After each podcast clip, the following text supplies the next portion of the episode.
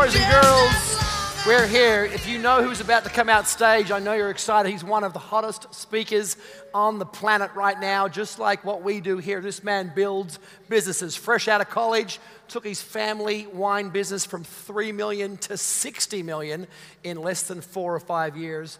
Along the way, he's become an incredibly successful venture capitalist and angel investor, invested in a couple of small companies you may have heard of called Facebook and Twitter and Uber. He's got a brand new book coming out very soon. It's called Ask Gary Vee, because he is Gary Vee. Ladies and gentlemen, please be on your feet and welcome to the stage the last speaker for ICON 2016. Give it up for Gary Vaynerchuk! Gary Vee! Gary Vee!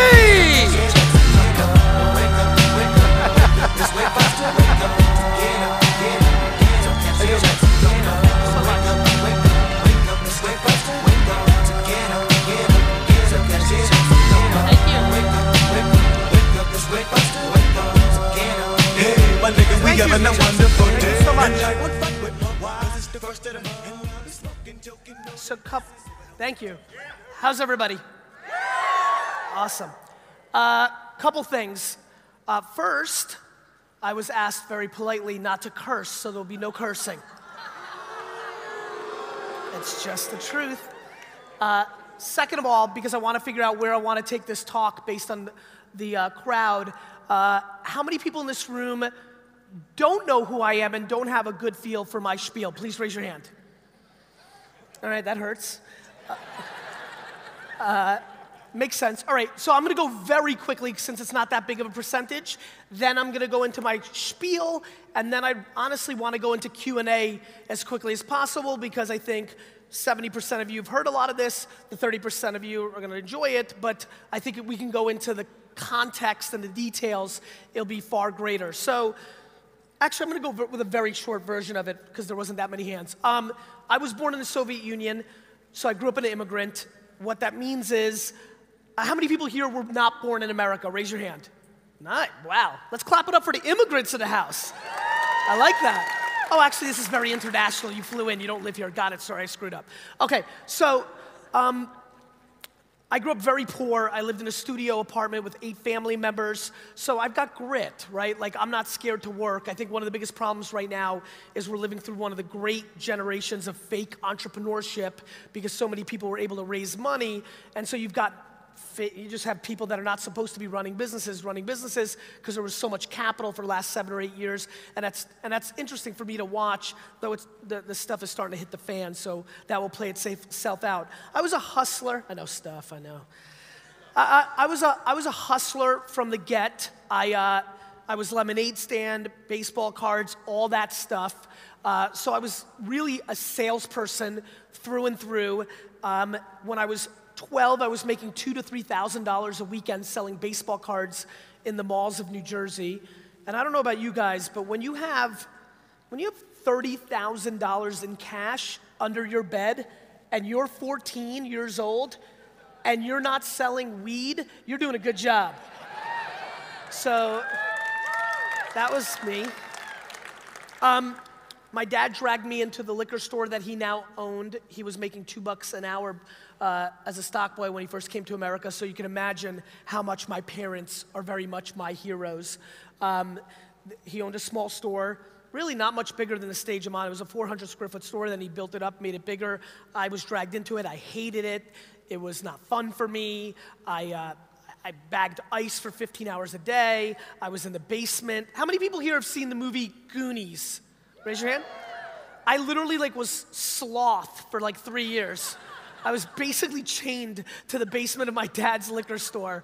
It sucked. Finally, I was allowed upstairs, and I realized that people collected wine, and that was my connection to the world I came from with baseball cards and things of that nature, and that started kind of my interest into my dad's business. Because at that point, I was a punk entrepreneur kid. I thought I could run the business better than my dad. But I wasn't interested in selling Coors Light and Absolute. But this wine thing was interesting. And it felt like the marketing thing that I couldn't define at that point. Storytelling, bullcrapping, whatever you want to call it. Like, I couldn't figure out what I was, but I knew I was something. And I knew that it wasn't interesting to deploy that against Coors Light or an Absolute. But the wine thing, most people didn't understand. There was an opportunity to really market. So from 17 to 18 years old, 16 to 18 years old, I probably learned more about wine than most people should ever learn in their lives. I was a terrible student. I started getting F's in fourth grade. I punted it very early in my life. I would tell you that if I could wish anything for everybody in this conference right now, if I could actually wish you anything besides health, that would be number one. But if I could wish you anything besides health, I would wish you self-awareness. I truly believe that self-awareness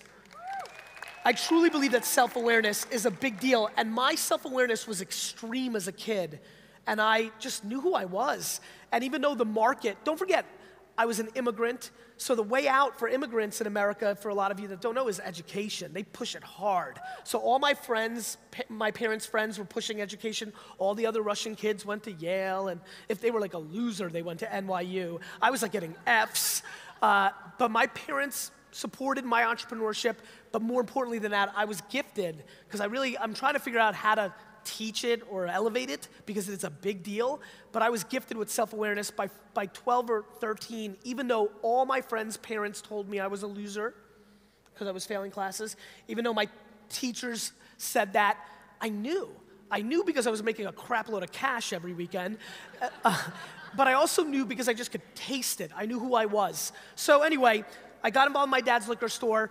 My plan was not to go to college.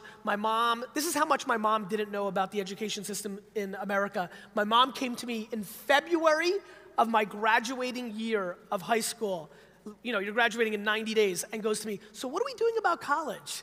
I'm like, I've been doing a lot of things, Mom. I'm not going. And then she punched me in the face, and like a couple days later, this is not a joke, this is how I went to college. A couple days later, I got a postcard in the mail from Mount Ida College, and I filled out my name and address and sent it in, and that's how I went to college. So that fall, I went to Mount Ida College in Newton, Mass. I was in my dorm room on a very fateful day, playing Madden 95, dominating, by the way.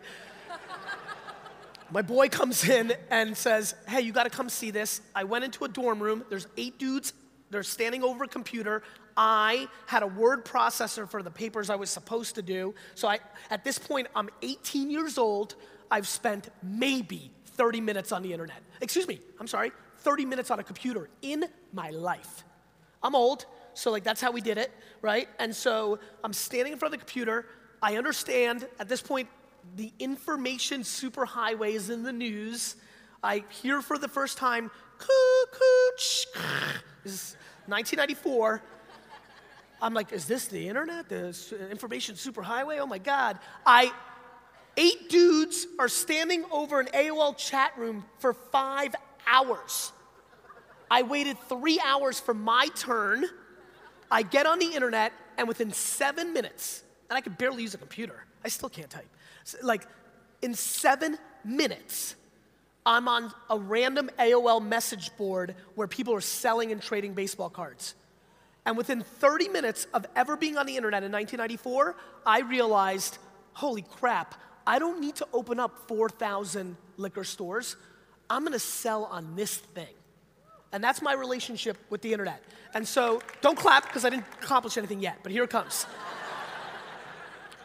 I figured out, I started getting super interested. When I came back from, we didn't have cell phones, and you didn't know your friends' phone numbers back then. When I came back from school that summer, I found a couple nerds from high school. I was like, yo, nerds, you know this crap, right? They're like, yeah. I'm like, all right. I went to their house, they got a modem in their phone, they're weird as hell. It's in the basement, it's awkward, but I'm like, this is it. And so, 2 years later, I launch the second e-commerce wine business in America called WineLibrary.com. And so, it's coming.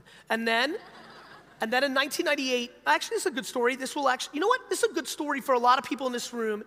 I've audited a lot of people in this room, looking at people using the hashtags. I've spoke here 3 or 4 years ago. I've got a solid sense of what's going on in here. I'm really excited because this little story I'm about to tell Actually, I've never said it this way. I know, Joe, Mama, I see you, brother. A lot of people have heard this before. I'm actually gonna tie this in nicely. I would tell you the most interesting thing for me in this room today is the following. I believe that I'm standing in a room of non-marketers or brand people. I think I'm sitting in the room of transactional sales people. And by the way, I like that. Just so everybody knows, I'm not saying that's bad or good, but I feel that the far majority of this room are transactioners. One of the biggest reasons that there is a stunning disrespect for social media in this room is because the far amount of people here work on quant and transactions and data and short-term business metrics, not on brand and marketing and long-term business metrics. So I'm gonna break that down. Thanks back there. One person was clapping, he's pumped. So this is what happened, and this is why I launched WineLibrary.com in 1996. Just remember, how many people here over the age of 38? Raise your hands. Love it. So a good portion of you remember what I remember, which was, and by the way, some of you thought this, people thought the internet itself was a fad. Not Snapchat or Twitter, the whole damn thing. So I remember literally giving a talk in 1996 at the Chamber of Commerce of like, I launched a .com and like people making fun of me. I literally was on a panel with a guy who sold Yellow Pages and said that this kid, he said in a big crowd, not a small crowd, but he goes, how many of you in this section, how many of you have ever bought or will buy anything from the internet? And nobody raised their hand. I'm 22 years old. And he goes, and this kid is gonna tell you that you're gonna buy wine on the internet. And everybody goes, ha, ha, ha, ha. So I'm sitting there. This is the part where I really wish you let me curse, but. So I go, and this is funny, and this is interesting how the world played out. I said, this is actually my trip, and I didn't realize how the world was really gonna play out. I said, you know, I really wish this was being recorded, is what I said. I said, because you're gonna be on the wrong side of history.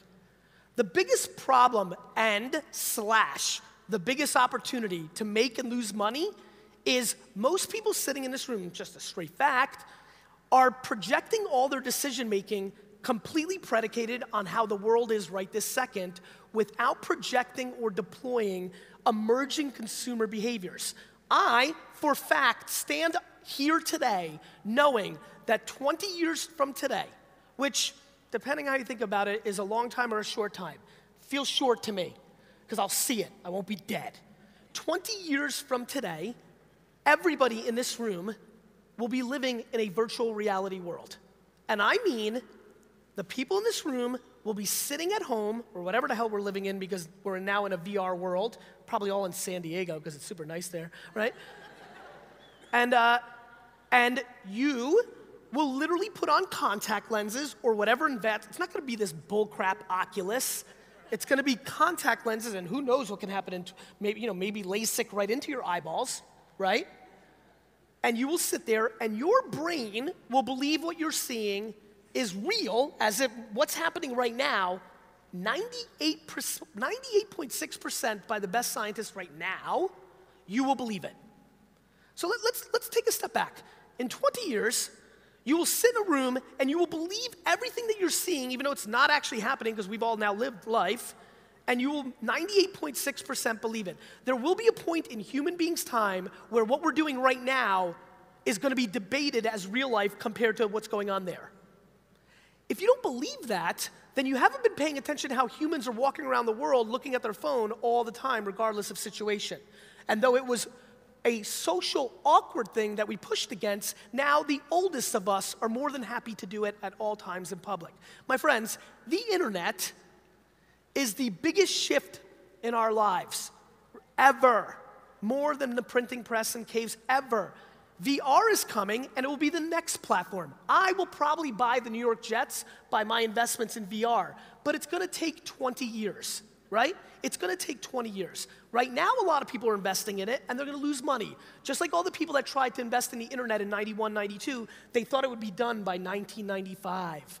1997. I made those same mistakes. When I launched WineLibrary.com in 1996, I said, by the year 2000, 50% of my business is gonna be online. You know, it's still 33%. And we were ahead of it and really bet on it. So, you know, and by the way, just to put things into context, e-commerce, things we buy and ship, still only represent 15 to 17% of all commerce in America. All that prime still just adds up to that. So things happen faster and sooner, but what I want to talk about is why I launched WineLibrary.com. I launched it in 1996, and the first 2 years, that business did about $1,000 in sales in 2 years. I was still in school, nobody even knew what a computer was back at the liquor store, so it did $1,000. We paid $15,000 to build it. I don't know how many of you have a Soviet father, but Sasha Vaynerchuk wasn't happy with that ROI. It's the same way so many people in here, when they talk about Snapchat or other things of that nature, want to know what the ROI is today. WineLibrary.com, from 1998 to 2003, in a 5-year window, helped me grow my dad's business. And let's break this down. This was a $3 million a year business that was making 10% gross profit. So it was making $300,000 in profit before expenses. Now, luckily, Sasha didn't pay anybody anything, so he got to take home, you know, 150K or what have you. And he was investing in owning the property, and that was his, he made it, right? Came into this country with $2, so he made it. I grew that business, no cash infusion, no raising money, no M&A, no partnership. With no money, I grew that business from a $3 to a $65 million business in 5 years. I did that on what I want to talk to you about today. I guess I put it up in my slide now. I suck crap at 99.9% of things in my life. I'm crap. I'm bad. I don't know much. Really, I'm pretty like, I'm stunningly undereducated, right?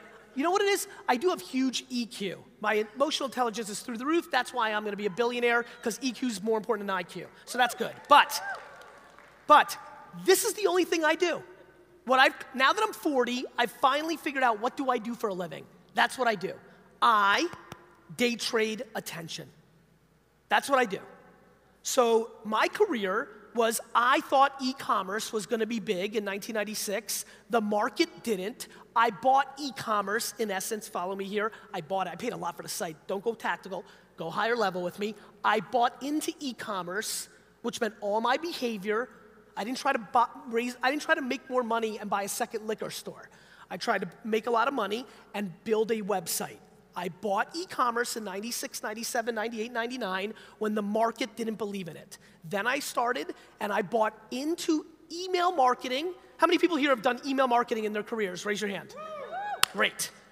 In 1996, in mid-1997, I had a 200,000 person email newsletter for a wine store that had 91.3% open rates.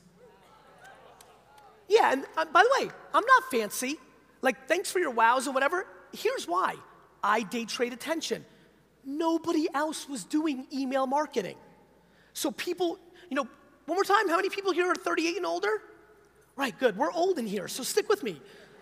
You guys remember this. Remember all old dudes and chicks? Remember what you did with email the first couple years we had it?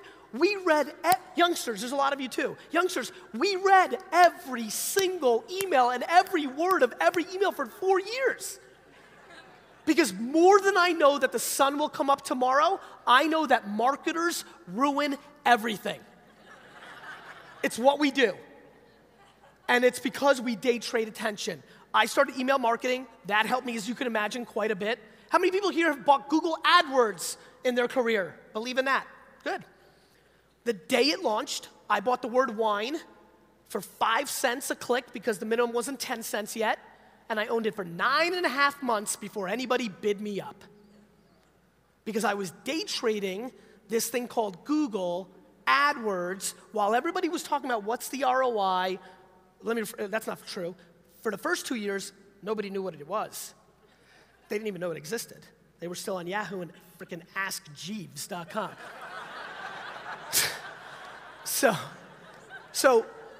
And then, while people debated, does this work, what is this?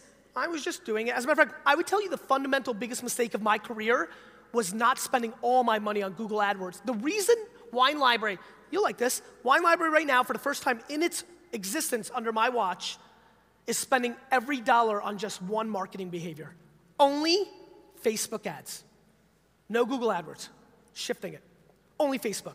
Because what I learned from Google in 2002 and 2003 is changing my behavior, which was when something is grossly underpriced by the market because people aren't practitioners. Do you know how many people in this room have strong public opinions on Facebook ads, have talked crap these last 3 days about Facebook ads, and have never run Facebook ads? Because that's what we have a room full of. Headline readers, non-practitioners, or practitioners in one craft that has made them money, so they love it so much like it's their first girlfriend, right? You get romantic about how you made your money. You were good at email marketing, so now you want it to be good forever. You were good at Google AdWords, so you want to be good forever. You were good at affiliate marketing, so you want it to be good forever. But that's not how markets work. Right? So your affiliate marketing and Google AdWords and email marketing disrupted other things. There were older dudes than you that loved direct mail and magazine copywriting and horse crap like that. And then you came along in your younger years and said, this Google thing's good. And now you're not happy, but you refuse to look at data like, oh, I don't know, Google themselves putting out data that Google AdWords are down 19% in clicking. Because we've gotten used to it. Sally, Arkansas doesn't go to Google anymore and click every ad every time. Got it? And by the way, I'll come back 5 years from now, ICON 2021, and be asked not to curse, and I'll come here and say, you guys are still spending money on Facebook, you idiots? The market has shifted because I day trade attention. I have no romance for any marketing or business behavior, and never will till the day I die, period. And that's a very important statement that so few in this room actually deeply believe. And if you did, then you would never disrespect anything new that has 150 million active monthly users like Snapchat, because it doesn't have a click out function so you can figure out what the conversion rate is. We are living in two very separate worlds. The reason I am going to make billions and have made hundreds of millions, and the reason many in here will make millions, is because there's a difference between sales and transactions and brand and marketing. Got it? And here, you're welcome. And here's why I'm here. Not to say, oh, I'm so cool and I make more than you, because plenty of you will make more than me. It's not that. It's that if you just gave an ounce of respect that brand matters, you know, if you just looked at what you were wearing right now and realized that's why you bought it, if you just gave it a little respect and you just got yourself a little bit out of being just pure math arbitrators, if you just did that, if you just realized it was in your best financial interest to take 20% of your monies and behaviors and learn new things, and learn them, you would make so much more success out of your businesses. So much more. Instead of doing the easy route that has happened time and time again, you're gonna poo-poo the new thing. There's so much value in figuring out what's happening on Musical.ly and After School and Anchor and Peach. Do I spend all my time on that? No, 2-3%. But the behaviors that I learned on Social Cam, which crashed and burned in 4 minutes, were the foundation of what I learned to make Vine videos and Instagram 15-second videos, which have deployed and created enormous amounts of money for me. You're learning a skill. Do you think the world's gonna just stand still and never evolve? And so we're making a lot of mistakes in this collective room because we're stuck in a math game. The same stuff that puts Zynga and Living Social in a really bad place. So it's fine if you're playing at a micro level, and that's cute, and that's cool, and do you, and everybody's got different wants and needs in life, but please, please understand that the market doesn't care about you.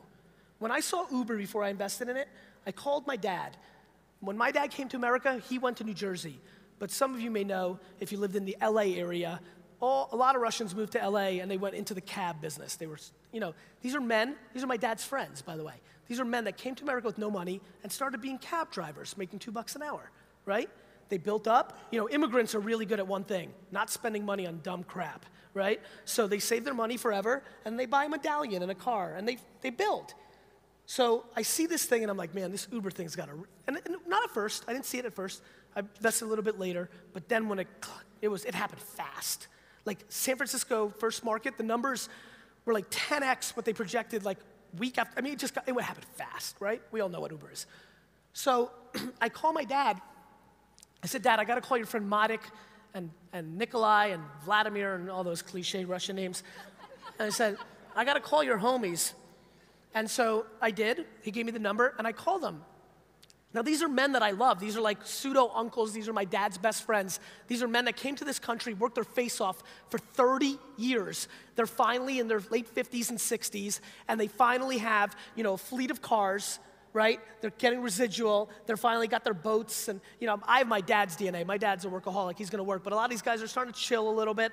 After 30 years, they can enjoy themselves. And I call them and I go, look, this thing Uber, and I explain it to them, like, you know, you take your phone and, you know, right? I'm like, the phone, they'll come. And they're like, boy, chick, boy, chick, boy, chick. That's very cute, right? But da-da-da-da-da-da-da. I said, okay, cool. 36 months later, these men's businesses are literally, 36 months, after 30 years of working every day, 36 months later, these guys' businesses are worth between a nickel to a dime on the dollar that it was 36 months ago. Guys, innovation doesn't give a crap about you or me. You're just in the way. And what most of you do is you want to hold ground as it comes directly in your face. My friends, can we all agree this is an important device in life? Can we agree? Can you go louder with me? Agree with me on this. Yes. Do you know that 53% of every person's attention, the collective, on this device is spent on social networks? 53%. You have games, movies, calendars, runner apps. 53% of our collective, and not teenage girls in Manhattan, 53% of the collective is spending time on social media. Oh, I'm sorry, social media, AKA the slang term for the current state of the internet.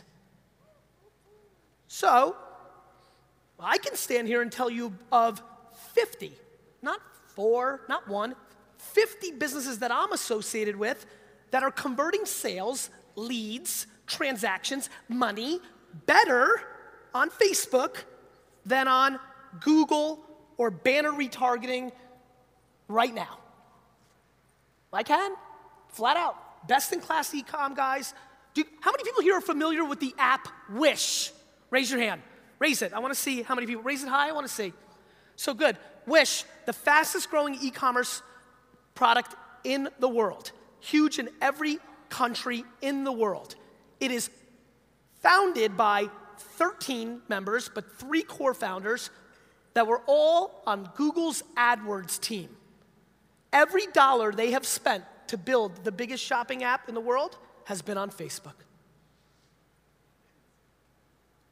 My personal trainer, Mike, has made more transactions to his $400 a month online course through Snapchat content in the last 90 days than he has on Facebook ads, Twitter, Google AdWords, affiliate, and Instagram combined in 18 months. This is not headline reading. This is not hyperbole, this is not curiosity, this is not the future, this is happening right now. Here's the fundamental difference. Mike's a better practitioner in Snapchat content than he was in the other stuff. There is a land grab going on right now on Snapchat because people don't know who to follow. There is no functionality. So he gets an awareness. And we've watched this very carefully. So much of it is not even coming from me. I'm on purpose not giving him as much shout outs as possible because I want to see it naturally happen. I just want everybody in this room to understand, I'm not predicting here. I'm telling you the past. The past will tell you the future. It's always the same game. It's happening right in front of your eyes.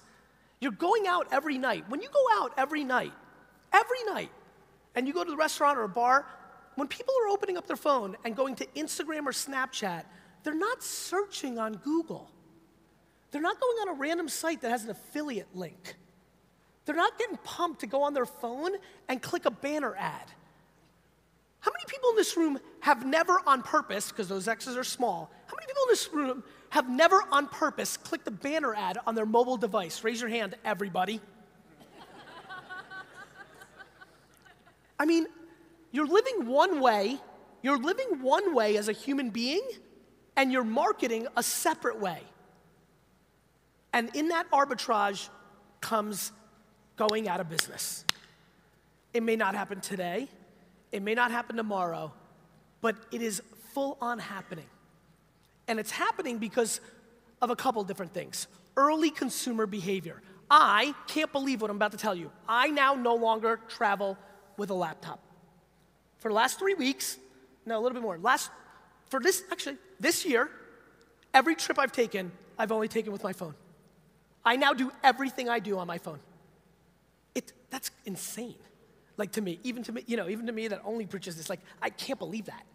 Like, when you think about your conversion rates and your funnel and your optimization on your .com desktop versus mobile, go look at those numbers when you get home. See how that math works out for you.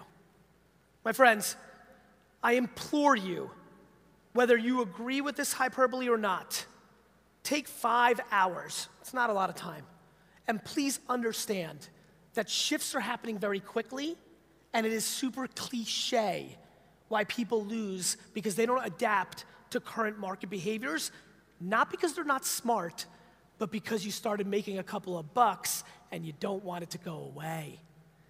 Guys, the quickest way to go out of business is to be romantic about how you make your money. It's a big deal. You know, you can have rah-rah, you can have balloons, or whatever the hell you guys were throwing up here, rock music, give awards, paper checks. That's all fine and dandy. You know what's way more interesting? The market. The market is doing its thing, and it's happening fast. And you can get very confused very quickly. Because normally when you're playing arbitrage, because that's what so many of you are playing, normally when you play arbitrage, here's what it looks like. And what I mean by arbitrage, just to make sure I'm giving clarity, is you're playing conversion-based, right? You're buying ads for this, you're converting that, it's just math. You're buying these leads for that, whatever it is, whether it's affiliate or Google or Facebook, it doesn't matter, it's just quant, right? It's just math, right? Here's how those businesses look for all time, not today. And so I come here with empathy and try to get people to understand that you have to pay attention to where consumers' attention's going. Where technology is going is more scary for a lot of people in here that are not in the branding and marketing business and are in the conversion business. And again, conversion business, you know, you're buying ads that lead to whatever you're selling, supplements, masterminds, ebooks, whatever the hell you're doing, it's all that. And let me tell you why. Because starting with this, remember that? TiVo? When that happened, everything changed. Watch this. This is for my own personal gratification. How many people in this room, when now watching television, watch it on their time, meaning outside of live sports, TiVo, DVR, Netflix, when a show airs, you don't watch it, you watch it when you have time. Raise your hand, everybody. How many of you, when given the option, fast forward every single commercial? Everybody? My clients at VaynerMedia, Unilever, Pepsi, Turner, Toyota, all the biggest brands in the world, spend $80 $1 billion making commercials and them distributing them, and not a soul in America's watching them. And even if they get lucky enough that you see it because you're in bed and your remote control falls off your bed. Even if that happens, every person in this room grabs their phone and checks their work, checks their Instagram, sends a tweet, and then they sell you on this bullcrap that, but sports is still the last holy grail, right? Meanwhile, the highest engagement on Twitter spikes always are during commercial time of big sporting events, because everybody wants a tweet about Steph Curry's half-court shot, right? So while that mountain goes up this hill or that cute girl tries to sell you a soda, you're paying attention to this, not that. That same thesis of technology that created fast forwarding, because the only thing you guys really care about is health, comma, money, comma, your family, comma, not in order, or it depends on how you roll. And finally, the one that most people don't understand, the fourth one, and it's the big one, and it's the fastest growing one in value, time. You care about time, and you don't realize it, but you're doing a lot of things where if you broke down your life the way I break down your life, and you realize how much money you're giving up for time, you would go crazy. You would not believe some of the stuff you're doing because you value time so much that you're overpaying. I mean, it's crazy. I started doing something that really bothered me. I'm an immigrant that came from nothing. Like 4 or 5 years ago, I started leaving all the change that I got back on the counter. And I was like, oh God, if my dad saw this, he would rip my face off, right? You know, all of it, 94 cents, 1 cent. And somewhere around 2 years ago, I was like, oh my God, time. Like something that some of you, how many people have watched DailyVee? Raise your hand. Appreciate it. You guys saw a couple episodes ago, I don't tie my shoes, ever. Time. I'll tie them if like I finally settle down, but I would never be walking and stop and tie them. Time. And time is why we fast forward commercials. And time is why technology is gonna be built like ad blockers, like what's going on now where everything on a mobile device that is either an affiliate or an ad or a click to something you don't want, Outbrain, Taboola, that world, will not be in front of you. Because Apple doesn't need that money. Got it? Please understand, the reason so many of you like me because I'll answer your questions anytime. I'm not trying to have a gated wall or a mastermind. Yes, every 3 years I sell a book for $19, kill me, but for the most part, it all is giving away. Yeah, I'm a good guy. Mom and dad had sex at the right moment and gave me nice guy DNA. But there's another reason I do it. It's because I'm building a brand. I'm not trying to transact you at every corner, like every other. Do you know how many people right now are running ads for Snapchat crash courses for $300 who are completely just ripping off my free content and packaging it up, and then are fans of me and saying, this is great, and then doing this bull crap? So, my friends, it's fine, and I will never stand here and begrudge how anybody makes their money. You do you. But I stand here in front of you today, ICON, caring about my brand forever, caring about my legacy forever, caring more about how I made my money than how much I made.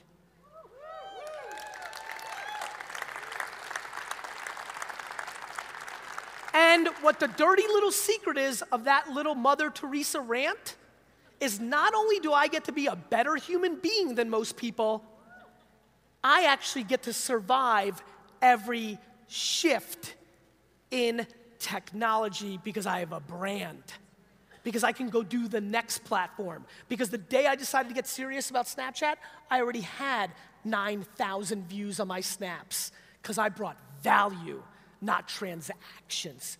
And this, my friends, is a room full of transactors. And that's the truth, and you know it. And it is what it is, and I'm telling you, It's not because I'm mad or I want to stand on top of you and say that's it. I'm saying it because I want you to win.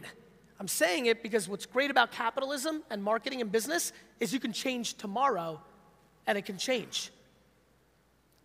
But too many are crippled by the money they make.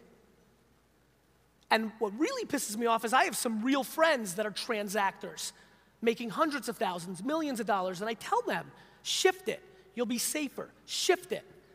And they're like, I can't afford, I mean, these are, you know, wine background helps. I get them, you know, I know which wines have a little more alcohol than others, and I'm like, you know, so when I get them in a real place after 4 glasses of wine, where they're, when, you know what pisses me off? I go to conferences like this with them, they sit with me on stage, they spew their bullcrap because they want to make money on you, and then when I get them drunk, they're like, yeah, you're telling the truth.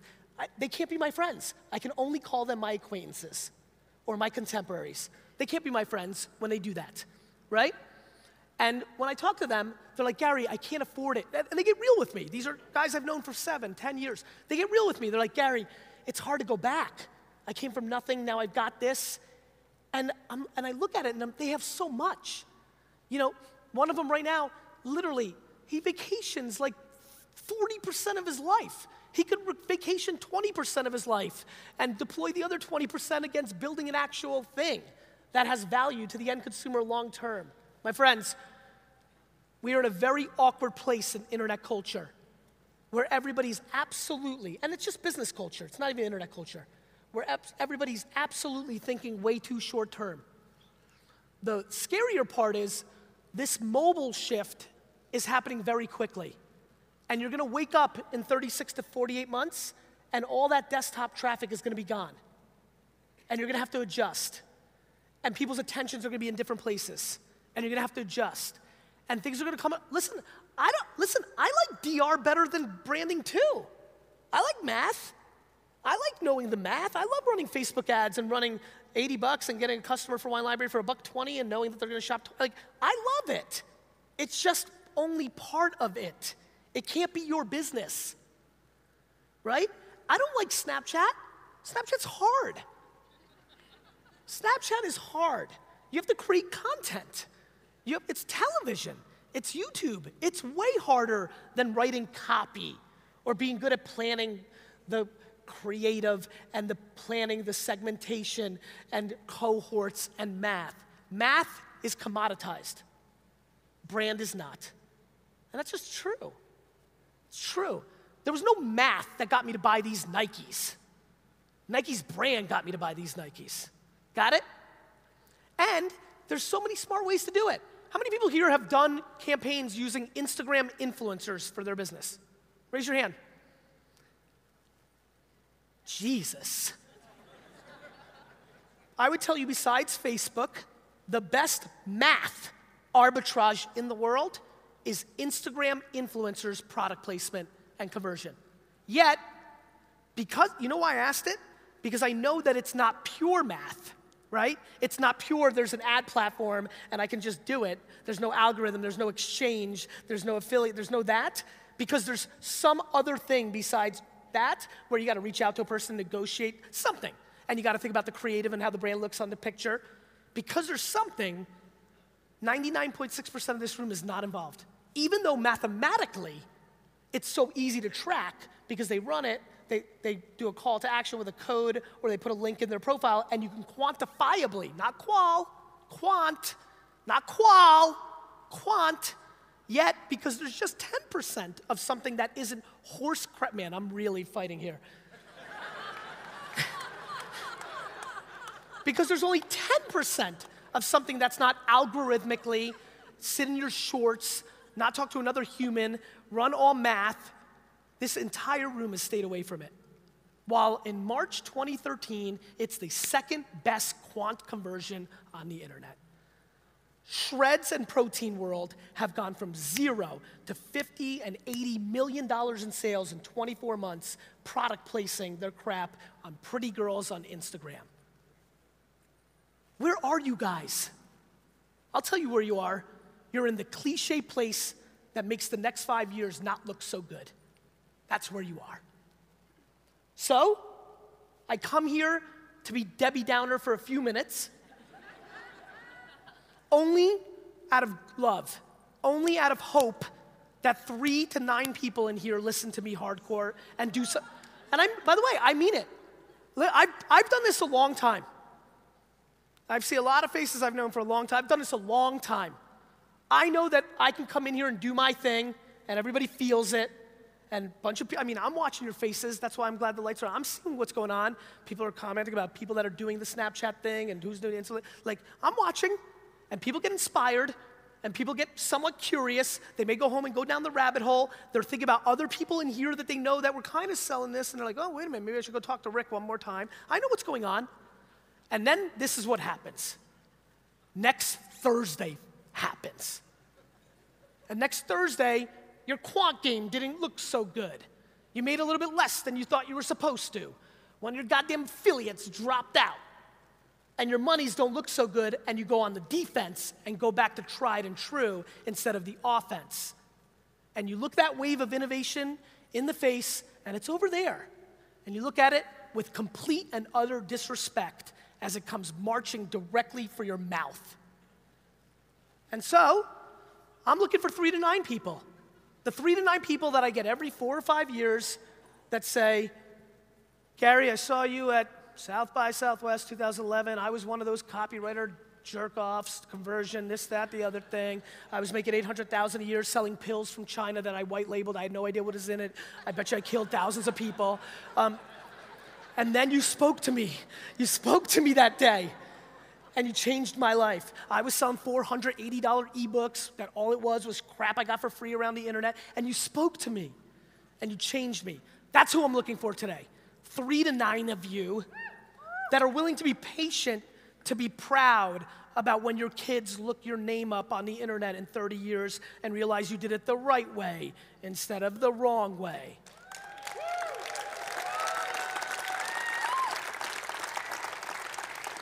And you know what the best part is for me? And I want to go into Q&A now. So listen, I've clearly set the tone for a direction of a talk. They've got runners.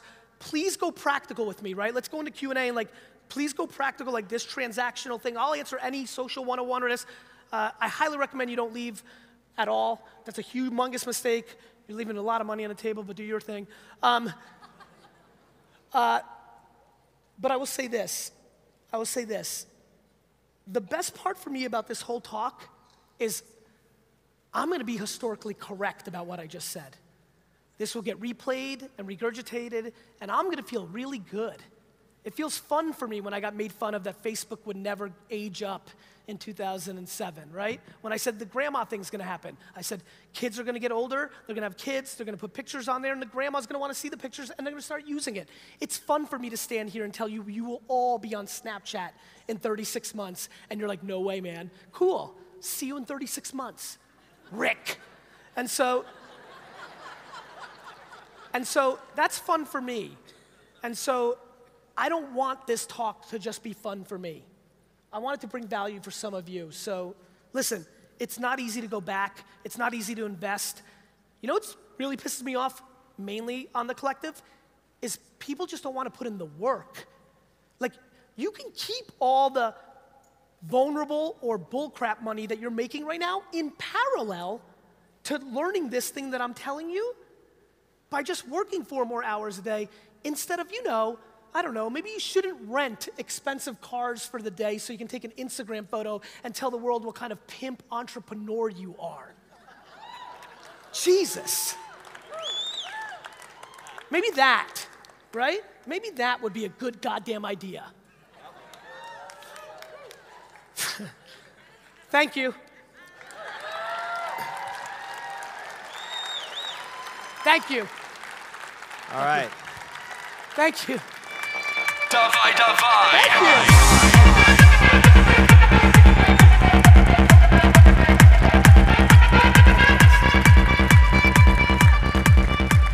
you. All right, we got a lot of time. We got a lot of time for Q&A, and then I also pushed back a bunch of calls, so I think I'm going to do a little bit of a book signing afterwards, too. I'm sure. So and some selfies would be cool. All right. All right, Gary. Where you at? Here. Right here. All right, homie, what's your name? Howard Partridge. Howard, how are you? I am phenomenal. How are you? super great. All right. So you said that VR is the future. Don't humans long for flesh-to-flesh true community? And if so, how will those two coexist, in your opinion, in the future? I think humans do. I think that when your brain gets tricked, funny things happen.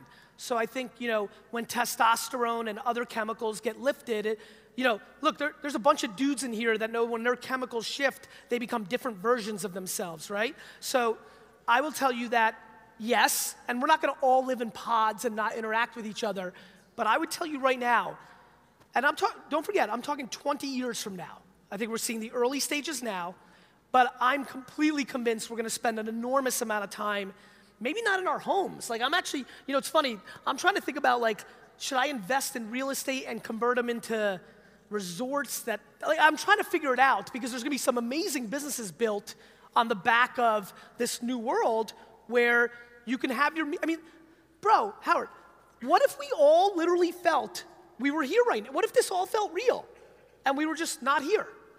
I know, I get it, but I'm telling you, sit here in 1988, let me be somebody that told you about the internet in 2016, and they would never believe you. Do you know how fast things happen? Internet dating was weird and taboo 7 years ago. Now it is weird and taboo to not internet date. Shit changes fast. You're welcome. Oh, we going this? Hey, Gary. Hey, brother. First of all, when I first heard your story, I thought you were 22. Thanks. So glad you're 38. I'm 40, goddammit. I'm 44. I've been working. You look good, bro. My leads, thank you. Welcome. What's your name? My name's Mitch Jarvis. Awesome. Hey, thanks. Thanks. You know my name. I don't know what I said. Sorry. I go from business to business. I get my leads. They send me work. I have an auto glass company here in the valley. I don't do anything on the internet. Okay, that's a mistake. Yeah, it's huge, right? Yeah. So I don't know how to get in. This internet thing's got a chance. But I know it's coming, but I don't know how. Like, I don't want to be, you ever watch The Office? And there's like Bob Vance from Vance Refrigeration. I don't watch TV. There's Bob Vance, Vance Refrigeration. Every time he introduces himself, he's Bob Vance, Vance Refrigeration. Okay. I don't want to be Mitch. I'm only Burton Autoglass. Like, I don't want to be that. I want to, but can you? Can you have your personal life on Facebook and your business life? Can you have your personal Snapchat and your business Snapchat and your personal Instagram? Is it authentic? Sure. Like, can my business, I want to be like, I don't know what the question, you know what I mean? Yes, I think I know what you mean, but I think it's so ludicrous that all I could give you is sure. It seems inauthentic to me, because I'm authentic with my guys that I go and get my business with now. I'm authentic with them, and we sit and we chat. And can I ask you a question, Mitch? Yeah. Do you text other human beings? I do, all the time. Are you a fake, weird person when you text? No. Okay, good. So do that on the internet and business. Yeah. Like, your mind, you decided to put your brain in a situation that makes you believe that. Yeah.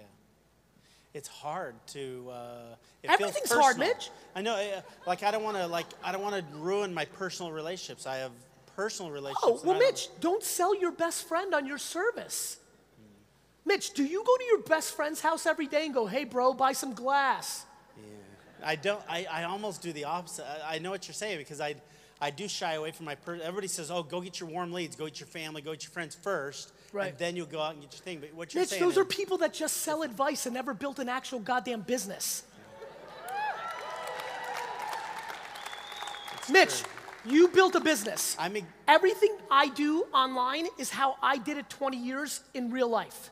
Really? I never try to close on the first day. I wrote a book called Jab, Jab, Jab, Right Hook, which was give, give, give, and then ask. Not take, ask. So, just be a nice human there. As a matter of fact, if you really understood what I did with Wine Library TV, I educated people on it. Why don't you educate people on your genre, put out that content, whether they, you know how many people bought wine because of my videos, not from me? Let me give you the answer, most. Because I was looking to build a brand, not a transaction. So you can go and educate people on, do you feel like your competitors or other people in the marketplace are selling less quality stuff, bad advice, and other things? Absolutely. Then teach America, Mitch. Thank you. That feels good, right? That feels authentic. Yeah. You don't feel like a scum bucket doing that, do you, Mitch? No, I don't. No, okay. So do that. Thank you. You don't all of a sudden go on the internet and turn into some like jerk off. That's what I feel like. I'm gonna go on there and be like, hey, everybody love autographs. This is what everybody's confused. This is what everybody's confused about with money and fame and notoriety. Like I get credit now. Like, oh Gary, you're so nice. I'm like, what? What? Like money and fame or notoriety doesn't change you. It just exposes you. The internet's not gonna change you, Mitch. It's just gonna expose how awesome you are. Thank you.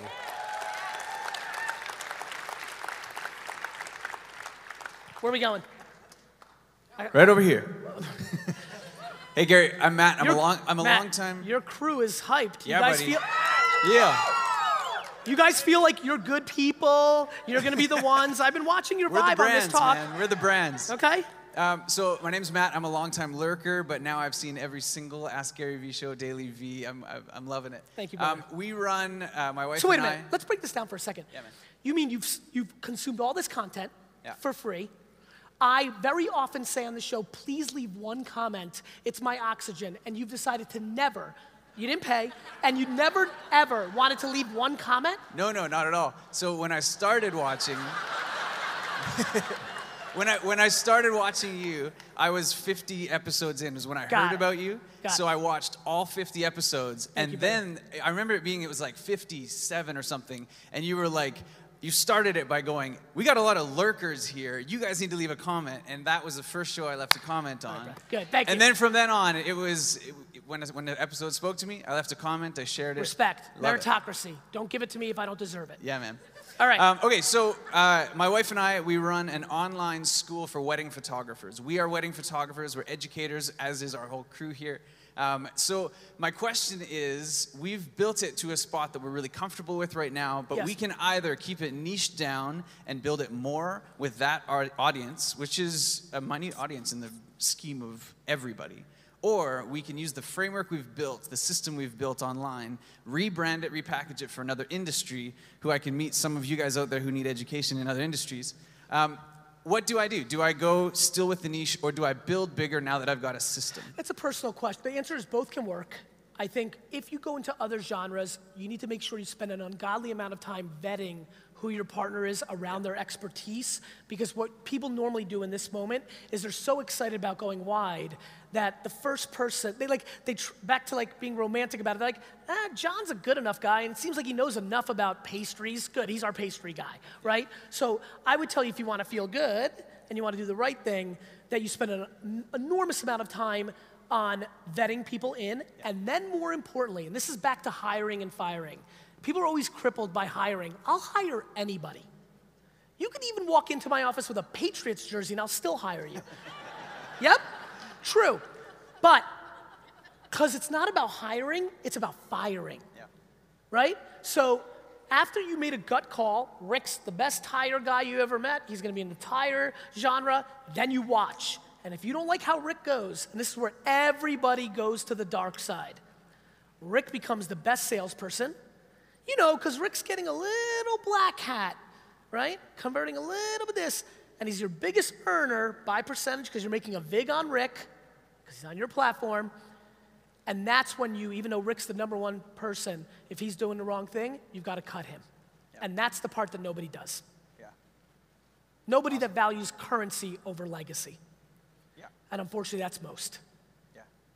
Which is I'm glad you said it, because that's exactly why we chose the people that are sitting here to be our educators in our first academy, because they're people that we've known for a long time. We know what they stand for. Of course, that's the easiest thing to vet. Yeah, and they're the best.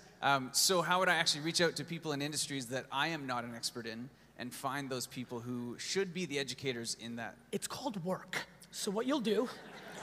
I'm ready for that. Yeah, I'm sure. You did it.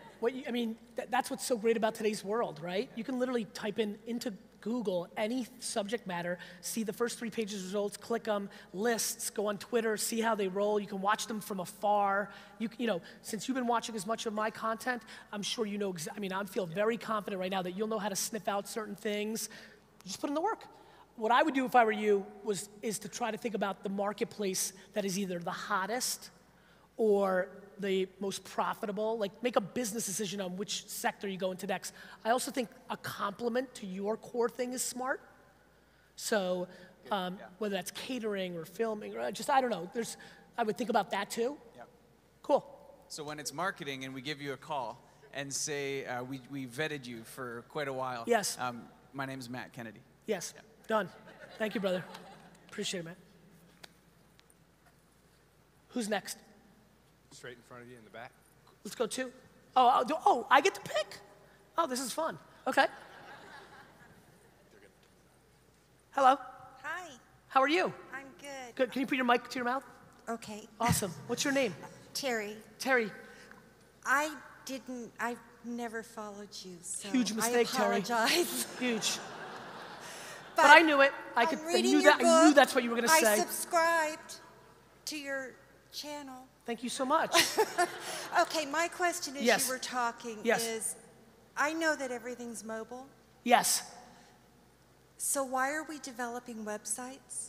Well, because mobile devices deliver us websites, darling. No, but I mean on the big screen.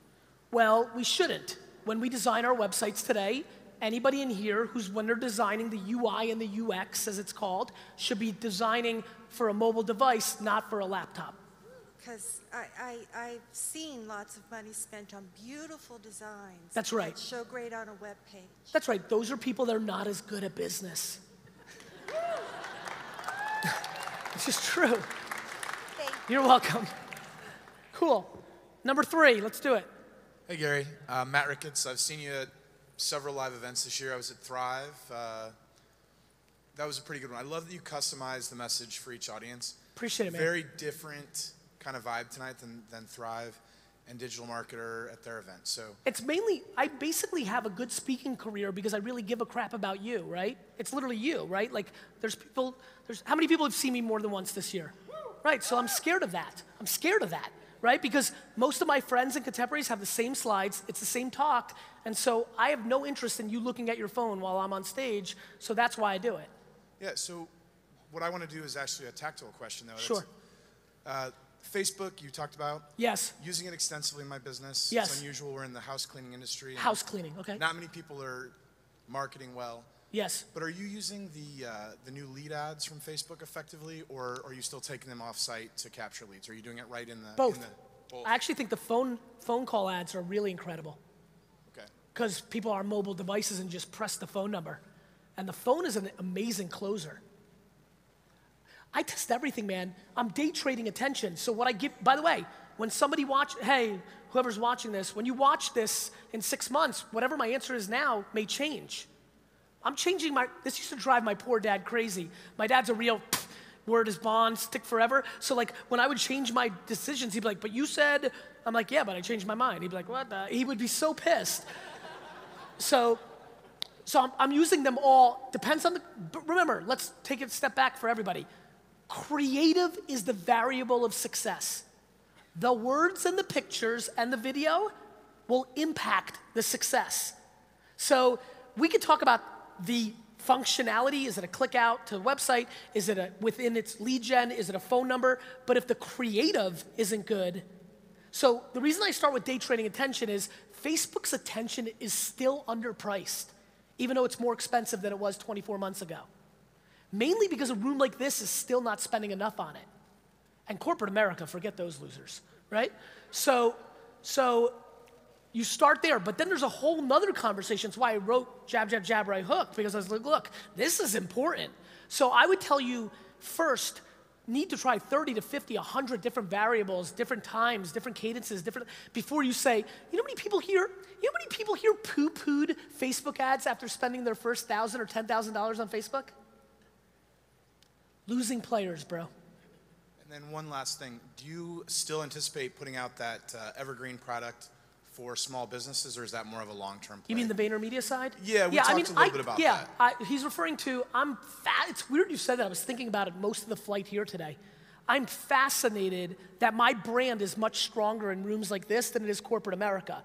I built VaynerMedia from 0 to $100 million in 4 years in revenue, in an industry that didn't even know who I was or like me or buy what I want or has no, like, This, so when I think about where am I leaving $1 billion potentially on the table, it's building a SaaS product around my core strength for businesses of this nature. So I think about it a lot. I'm pretty intuitive and I do things when I feel like they're ready, but it's on my mind. Because I know I can win. I know that I can get $60,000 out of every person here and bring them back more. I just haven't put it all together yet because I won't launch it. Even at the height of my career right now, separated myself from the other social media people, would be really easy for me to convert. I care so much about lifetime value and legacy that until the final little piece clicks in my head where I know even the worst practitioners in here will feel good about the investment they made on it, I'm just not there yet. 4. Hi, Gary, thanks. I'm super into this. 4! What's up, bro? First of all, thanks so much for all you do. What's your name? Jared. Jared, thanks, man. So I currently use Facebook, Twitter, a little bit of YouTube, and Periscope for one of my businesses. What kind of business? I'm a physical therapy private practice owner, and thank you. And I also— People love to be hurt. Woo! I also teach. I have an online business teaching about private practice. Okay. And so. My question is that I'm already feeling really stretched just to do those 4 platforms. Makes sense. Especially in the way that you advise to have content native for each platform. Yep. So my question, what do you do about it, right? Deep or wide, right? Exactly. Do I go deeper? So here's my first question. How many hours a day are you working? 10 or 12. Are you pumped where you are financially? Like, are you in a spot where you're good? You're happy? Like, you're good? I'm happy, but I want more. Good. So work 12 to 14. That's the answer, bro. Can I ask one follow-up, though, in terms of, do you feel like it's more important to put that extra time into the platforms I'm already on, or do you feel that Instagram and Snapchat are so important now and moving forward that I need to add those in? It's a good question. It's the right follow-up question, so good job. I would look at the conversion. I would look at your business. And if I felt like there is a moment where if Twitter doesn't bring enough revenue in, and it's disproportionate to the amount of time that you're spending on it, that you can jump off. I've jumped off Tumblr and Google+, right? They became a time. So, yeah, there is a time. But I still want you to work more if you're not content. You know, content is content, you know? Like either you want more or you don't. You know, like, it's a binary game. Like, and so you have to give up other things and deploy more of this if you want more. Or maybe, and there's nothing wrong with that. As a matter of fact, if this is not a joke, and a lot of people would not believe this. If there was a drug that I could take, and there probably is, but I'm scared of drugs. But if there was, maybe a shot, I'm scared of those too. But I wouldn't mind to take some ambition out of my body. I wouldn't. I wouldn't mind to have a little more work-life balance, you know what I mean? Like, so, but extra time fixes all vulnerabilities. Cool. 1. Gary. Yes. Thank you, man. You're welcome, bro. I got 3 questions for you. First one is, which wine pairs best with fish? That's the first question. Spanish white Riojas. Okay, perfect. Good. I'll make a note of that. I said on Facebook last night I was going to ask that question today. Second question. Way to come through, bro. Yeah. Second question is, my partner and I are here from Calgary, Alberta, Canada. Love it. We operate a real estate brokerage there. We're realtors, obviously. I'm very interested in Snapchat. Been on the platform for about a year or so. Just really started digging into it within the last probably couple of months since you got on there and told everybody to go onto Snapchat. I'm comfortable with video. I've been doing video since 2010. Big inspiration for me getting onto YouTube, starting a video blog, that sort of thing. Yep. I'm curious. What kind of content should we be putting out there in terms of Snapchat, 15, 20 seconds? Are you only selling, or are you in renting spaces? So we do property management, we do mortgage, we have a mortgage brokerage, we also have a real estate sales division. So look, you gotta map the demo. Right now, Snapchat in Canada is skewing very young. Okay. So one, you're investing. Right, you're investing. You know, are you guys able to do transactions with the 20 to 35-year-old demo a lot? Sure. Yeah, cool. Probably pushing more towards the 35-year-old demo. So you're probably, my intuition is you're 24 to 30 months away, which is a long time from it getting really good. Yeah, but I love what you say about investing into the platform. But right? You've got to be practical with your investment. Sure. Right? And so I would tell you, Tom, how, are you hardcore Facebook? Hardware, you know, we run a lot of Facebook advertising. How's it going? Really well, actually. Really well. It probably can go better. Okay. So I would tell you, take 50% of what you were gonna do with Snapchat and deploy that to be better at Facebook. Okay. But still do Snapchat. We're also on Instagram as well. We just started diving into it about 4 weeks ago. Seems like you've been around for a little while. You remember my favorite concept around real estate, right? Which is own the story around the town. Right. Quadruple down on that. Okay. Most of you guys, like you, 2010, crush it, blueprint, do this. Right. Yeah. Most of you have not gone far enough at owning the review of every business and park and store in your area, and the 3 to 5 I can think of that have destroyed it. Right. So. Okay, last question. Yeah. Can I get a Snap chat selfie? Yes. With you? Yes. Cool. Let's go to 2. Oh my God, 3's beard, it's amazing. I'm gonna save it. Thanks, brother. Now, how many people here on Snapchat? So please take a picture. I'm gonna do a contest with you guys. There's a filter. Did you see this? Oh, I made a custom geo filter for this talk only. There it is. Awesome. How sick is that? Thank you, brother. You got it, brother. Weird high fives are weird. Hello. Hi, I'm Francis. How are you? I'm fine. Good. How would you recommend using Periscope? Well, very carefully for most people, because live video is really hard. And so I would tell you that as I've been auditing the live video space, I would really quantify, one guy's point of view, subjective clearly, but I think 95 to 97% of the content is disastrous. It's super hard. So first and foremost, I would say, do you feel like you can bring value to the other person on the other end instead of just checking the box that you're doing live video is the first religious thing that everybody has to decide. After that, I would replicate what's doing well in live video on television. So, I'm telling you right now, I think this is random.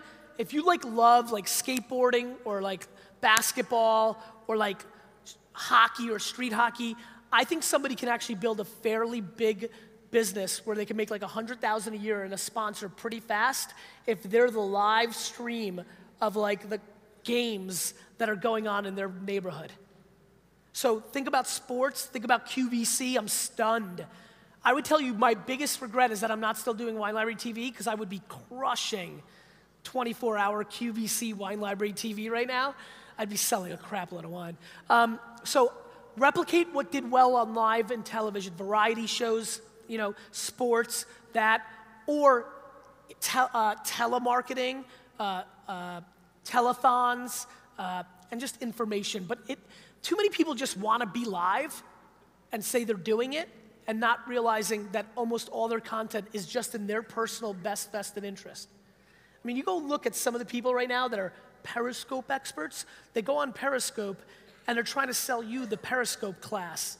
Guys, can we just once and for all have a real discussion that we have to become dramatically more cynical of people that are selling people on themselves when they've never built a business in their lives outside of selling people?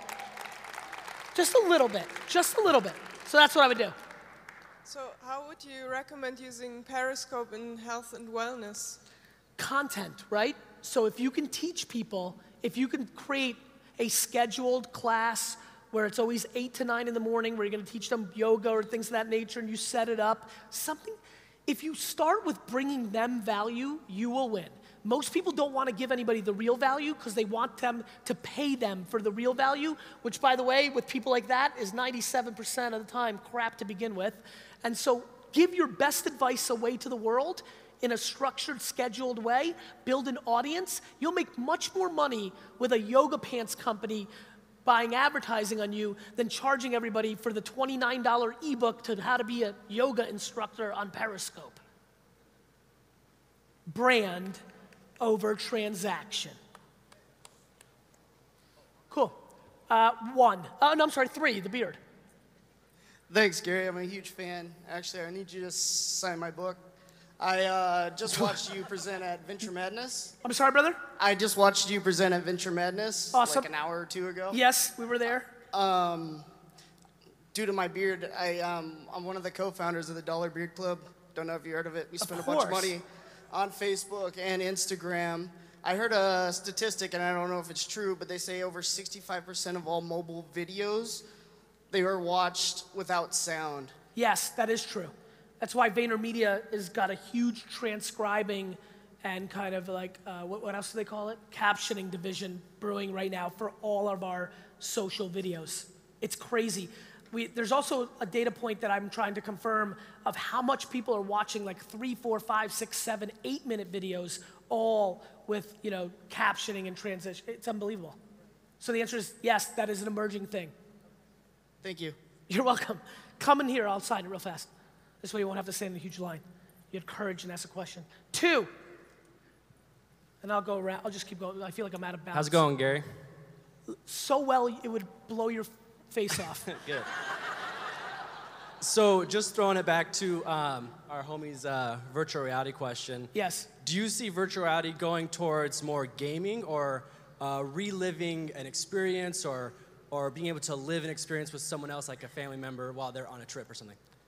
Oh, you're getting a pen? Yes. To both. All of them. Perfect. Right? Entertainment.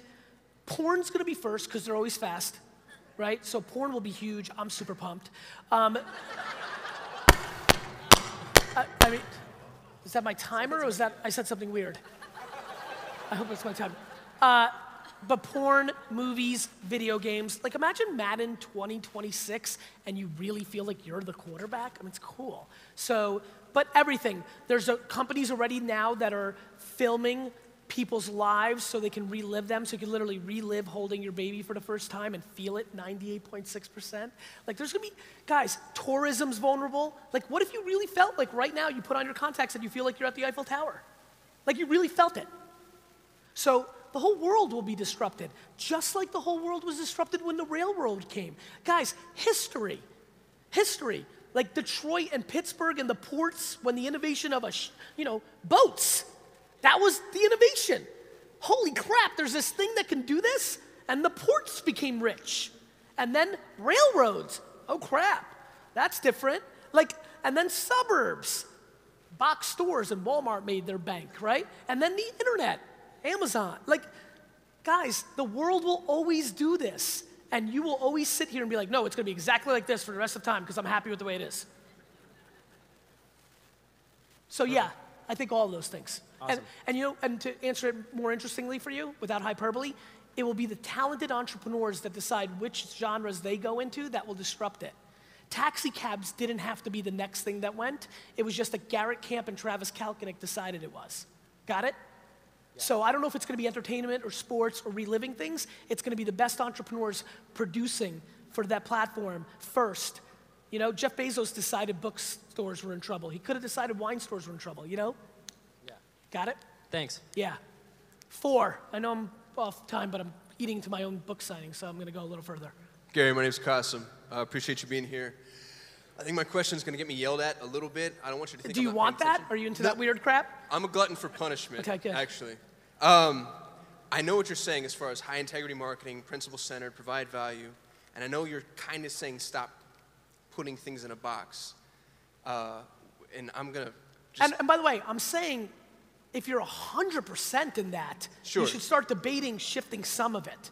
I'm not saying, hey, give up your $150,000 a year arbitrage that's going into your pocket and you're sitting at home and it's great and like and then just go become Mother Teresa and close that down. But I'm saying pay attention. Absolutely. Okay.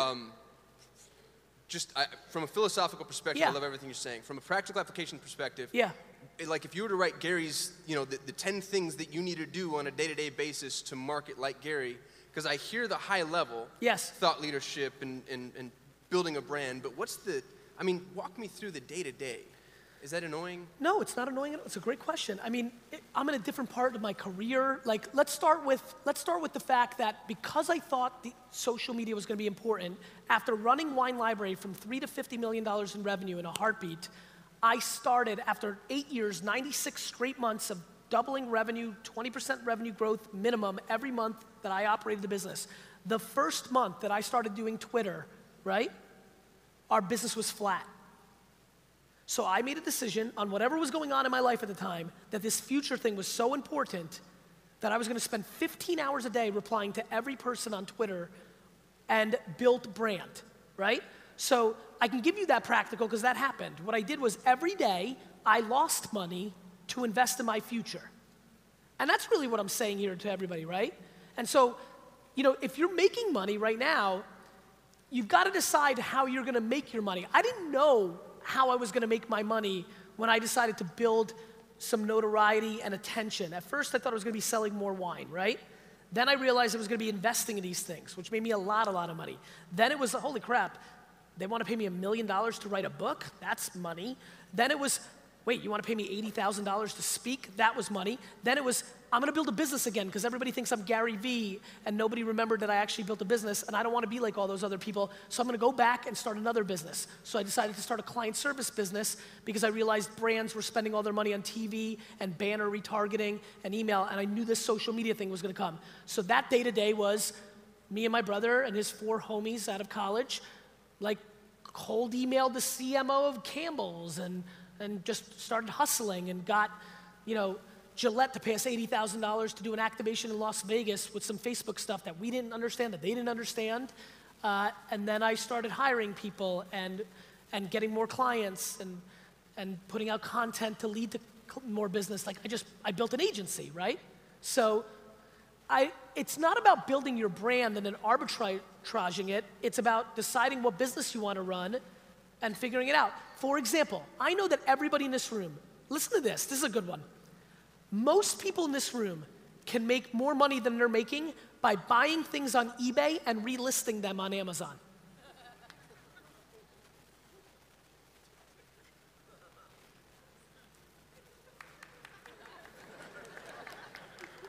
It's a crazy arbitrage right now.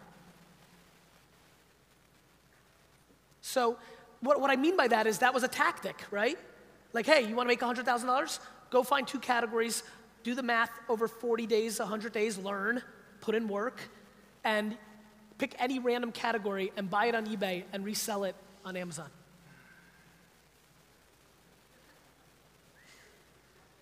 Thanks, man. Yeah, man. One. And I think, you know what we did there, which is, thanks, brother. You got a pen? You're welcome. Who do I make it out to? You want to take a picture? Yep. Get up here. I'm cozy. Oh, I'll get it up there. Are you just going to take a weird picture of me doing it? It's so weird. And it's CYLE. CY.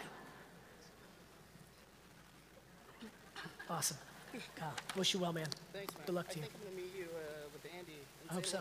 Hope so. Good to see you. One.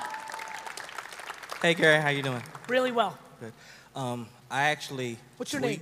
My name is Michael. Michael. I actually tweeted about one of the things doing an icon was to get you to sign my book or sign a copy of your book, and you actually favorited it. So now I have to do it. Let's do it. All right. My quick question is, I follow a lot when you're on Periscope. Okay. And I just want to know, I'm kind of in the online seminar business. What do you think of Blab? I haven't used it yet out of like an inside joke with myself. I'm not even kidding. So many people want me to do it with them that I'm literally just jerking myself off and not doing it. That's literally the truth.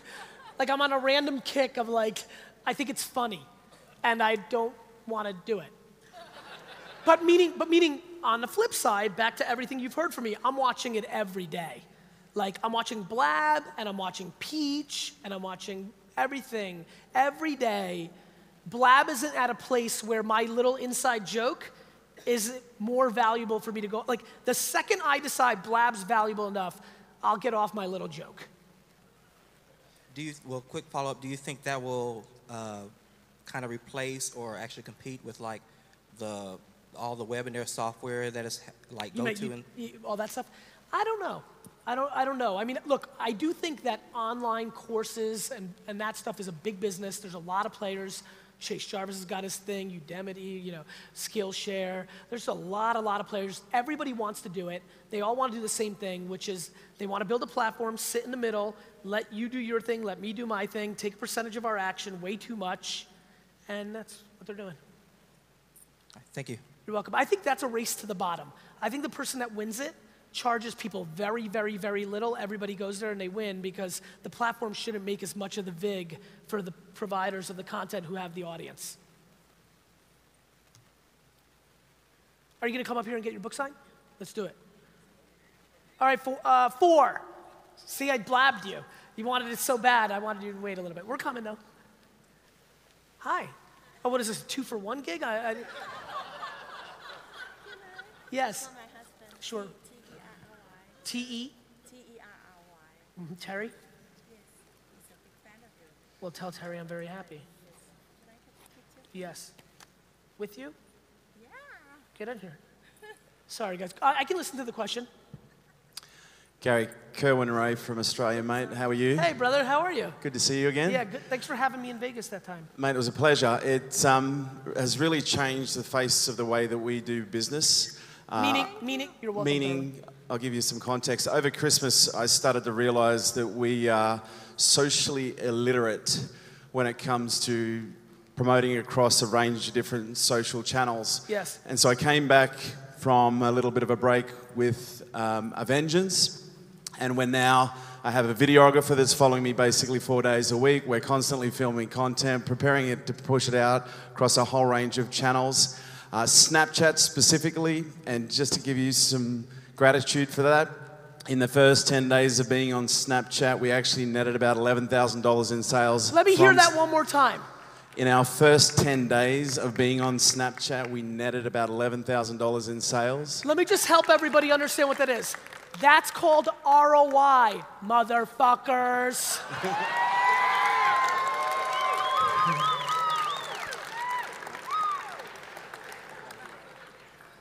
Seriously, guys, everything you do and the market looks for, that's called direct mail. It's been around forever. It's transactional. You send 40,000 of them to the mail, you collect 18,000 coupons or 800 coupons, you run the quant. There's another thing, it was called television. It's how the biggest businesses in the world were built. It wasn't quantifiable, it was just scale and brand. Digital came along and everybody decided that the better bet was direct mail because you could measure it, and they wanted to punt television because you couldn't. Got it? Cool. Keep going. So that 11 grand came from no direct promotion whatsoever, just from snapbacks. Oh, weird. When you actually bring value, people are like, oh, this feels better than the douchery that everybody else is doing. Weird. Crazy. Crazy.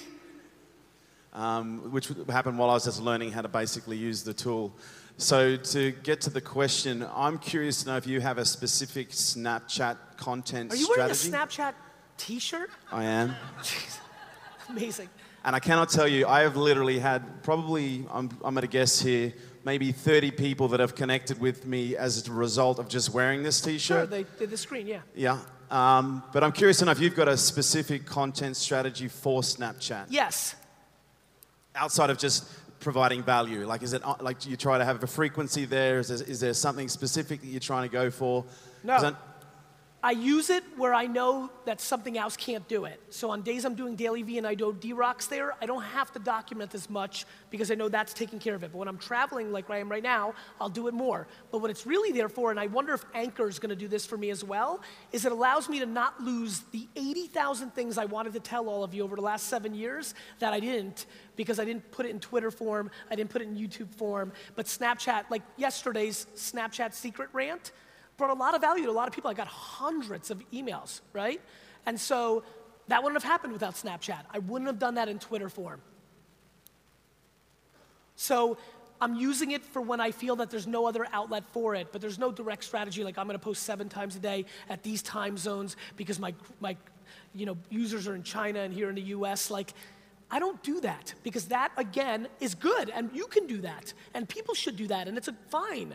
It's just not what I do. Do you think it's possible, and I know I'm assuming the answer here. Yes, I definitely think it's possible. Do you think it's possible to snap too much? If it's good, no. If it's not, yes. People will watch a 4-hour movie if it's great. Nobody's gone there, and they're wrong. I might make one just to prove it. And they will get out of a 6-second Vine 2 seconds in if it sucks. People are always trying to look for, Gary, what are the 9 rules of a good Snap? Guys, it's value. If you're great, I can fucking stream 24 hours a day and pull it off because I got a lot of value. Really, but probably I'd run out too, right? Like, it just comes down to how much value can you bring to the audience. Thank you. You're welcome. 3. I actually appreciate it when you swear. Thanks, man. So my name is Miles Benford. I want to talk to the investor side of you for a second. Okay. Please wrap up. You mentioned the market correction that's happening with the venture world. Hold on, let me take a picture of this. This is pretty funny. What? Go ahead. Yeah, venture side of me. Yeah, well, yeah, exactly. So you mentioned the correction that's kind of happening at the venture end. So yes.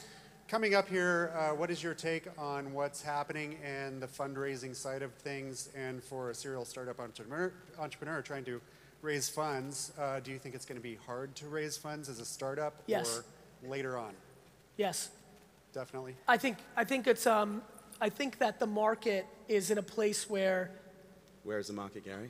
The market's in a place where every entrepreneur is getting exposed because money's getting harder.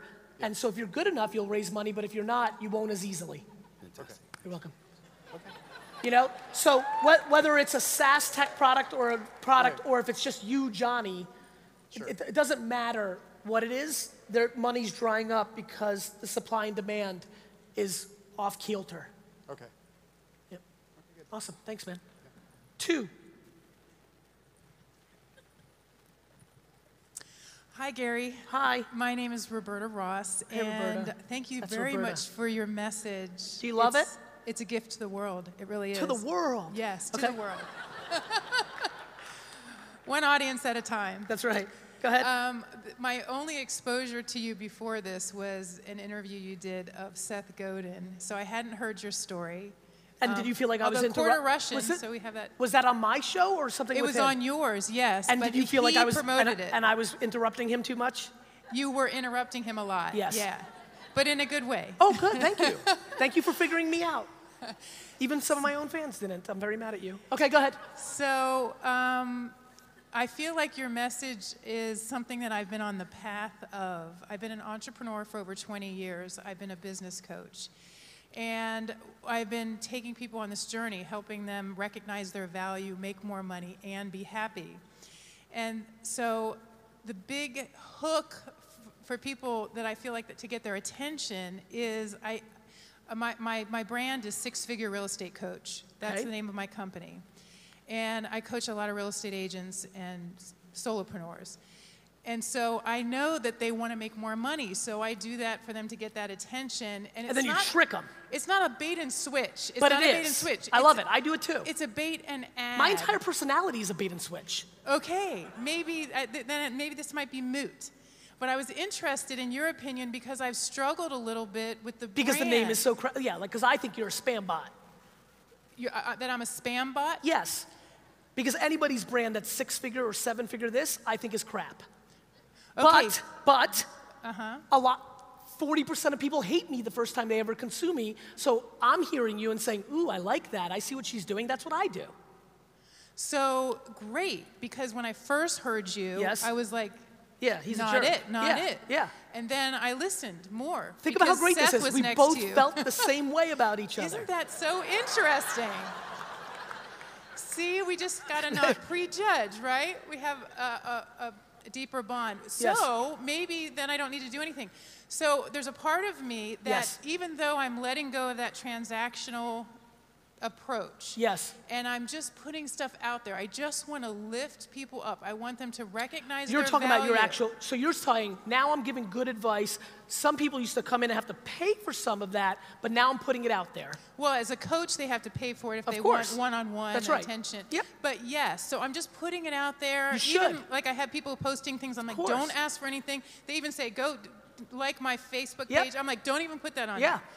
So my question is, I have a hard time letting go of the brand because I know that it's your identity? Attention. It's not really mine. I mean, I've invested 6 years into it. Yeah. But it's it still gets there. Like, I'm afraid to let it go because I want to make sure. Because it's working. Yes. Because you're bottom feeding.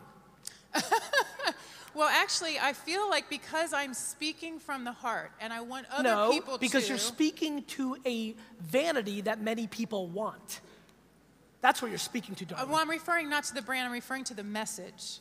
No. The message so, when I'm a speaker and when I speak. You're saying that I don't feel great about myself in how I get them in the door, but once I get them in the door, I feel great. Okay, yeah, that's probably true. It is true. That's what you're saying. Yeah. Okay, everybody knows it. So let's get it grounded. Okay. Okay. Now the question becomes. So the question is, let me ask you a question. Are you hoping that by putting out good content that might become the gateway drug instead of the brand? I feel like the shift in me and what I'm putting out is attracting the people that I want to work with. More and more. Because you were getting a different kind of person before. More of a range. No, not more of a range. You were getting people that were attracted to six-figure real estate coach, because people that are attracted to the brand six-figure real estate coach are the people that don't want to do anything that is real, and they want shortcuts to get to six figures. So my question is, I guess I have your opinion, but should I change it even though? That's not my thing to say. We all know that you want to change it. My thing is you should change it for a couple of months. You can always go back to that. How you make your money matters more than how much you make, to me. And by the way, I like that. It does not have to do you. I have no interest in judging you. You have to judge you. But I know anybody who ever asks me that question wants to be on this side of the equation. Because there's plenty of six-figure other things that don't want to ask the question. Got it? Yes. I know you do. Yes, thank you. And one more question. Yes. I've been doing. That was so profound. I thought that was a good place to end. Now you're going to ask, like, how many characters should I use in a tweet? No, it was so perfect, but I'm just kidding. Go ahead. Well, I do want to get a picture. Oh, yes, you could do that. And I've been interviewing people for about 6 years for a series I do, and I would love to interview you. I'm shaming you in front of all these people. Well, the good news is you're not shaming me, because what you're asking for is a very valuable asset, which is the brand association. And right now, time is a problem for me. But if you stay very hardcore and keep persisting, I do buckle under most circumstances. Okay. I'm gonna do the book signing. Listen, I've got a full hour to do either book signing or selfie, you pick. Thank you very much, Icon.